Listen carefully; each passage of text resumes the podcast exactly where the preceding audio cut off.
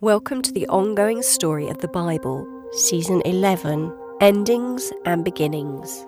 The time is now around 32 AD. For 40 days after Jesus' resurrection, he is seen alive by his followers and a group of more than 500 people. During this time, he explains that he is the Messiah, the fulfillment of the law of Moses and the prophecies made by Israel's prophets. Then, while travelling to Bethany, he blesses those with him and is miraculously taken into heaven. Then two angels appear and say that Jesus will return in the same way that he has left. Jesus' followers meet to celebrate Moses receiving God's teachings. Then they see what looks like tongues of fire spreading out and touching each person. Each one, 120 people, is filled, immersed with God's Holy Spirit, and begins to talk in other languages. Episode 3 To boldly go. Religious authorities are jealous of Jesus' followers. Now, filled with God's Holy Spirit, Jesus' followers pray for boldness, and the place where they are shakes.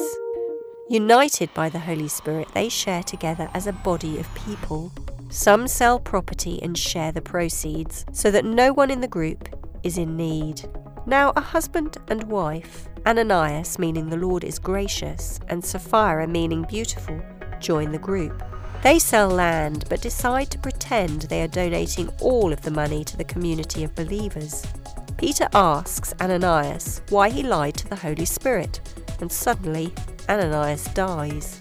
Three hours later, Sapphira arrives, not knowing what has happened to her husband. Again, Peter asks her about the money. She lies as well and dies. Word of their deaths spread, and the community of believers terrified. Filled with the Holy Spirit, Jesus' followers see sick people miraculously healed. The sick are even being carried into the street so that Peter's shadow can fall on them and they will receive a miracle. Now, the high priest and religious authorities have some of Jesus' followers imprisoned. But during the night, an angel frees them and tells them to go to the temple and tell people about this new life. Meanwhile, the religious authorities call a meeting and order the prisoners to be brought before them. The officials arrive at the prison to find it empty, even though the cells are locked and guards are in place. When the council is told the news, a man comes to tell them that the apostles are in the temple teaching. Now, an officer goes to discreetly fetch the apostles and bring them for questioning. The council says the apostles have broken their orders, but Peter and the others say that they must obey God, not men. They say that the God of their ancestors raised Jesus to life after the council had him executed. The council is furious and wants to have the group killed.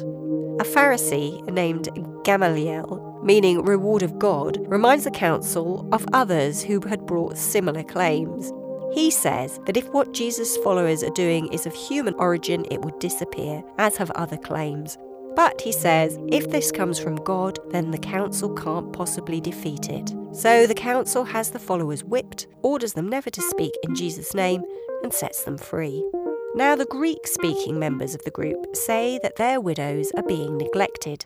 So, seven men are chosen to handle finances, including a man called Stephen, meaning crown or reward.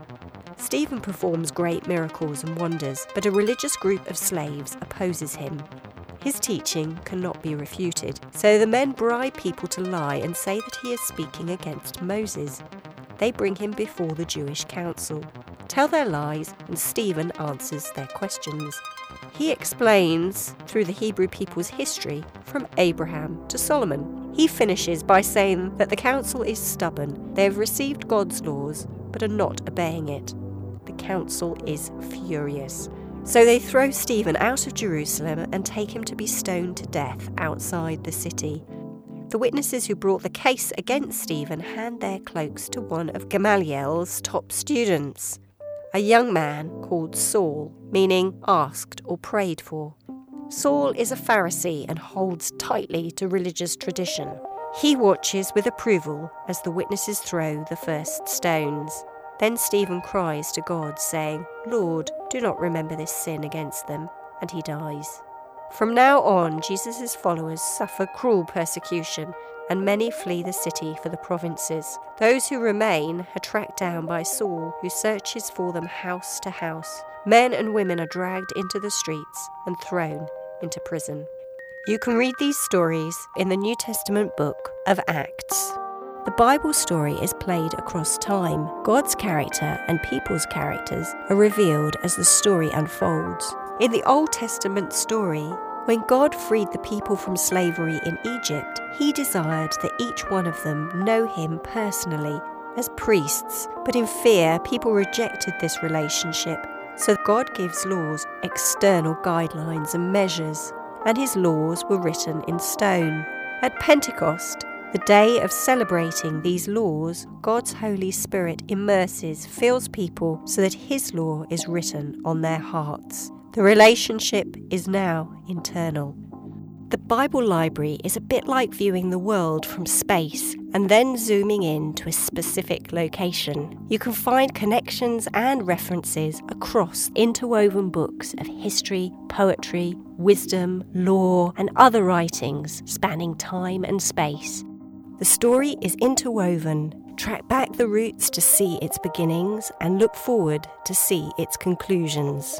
Listen in for the next instalment of the ongoing Bible story.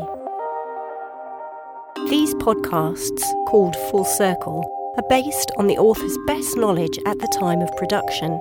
They've been created from the Bible texts, commentaries, and historical studies. The Bible is God's living word and its story and learning is unfolding and ongoing. Thanks to Bible translators, some of whom gave their lives to give us its words, you can delve into its pages and start your own journey of discovery today.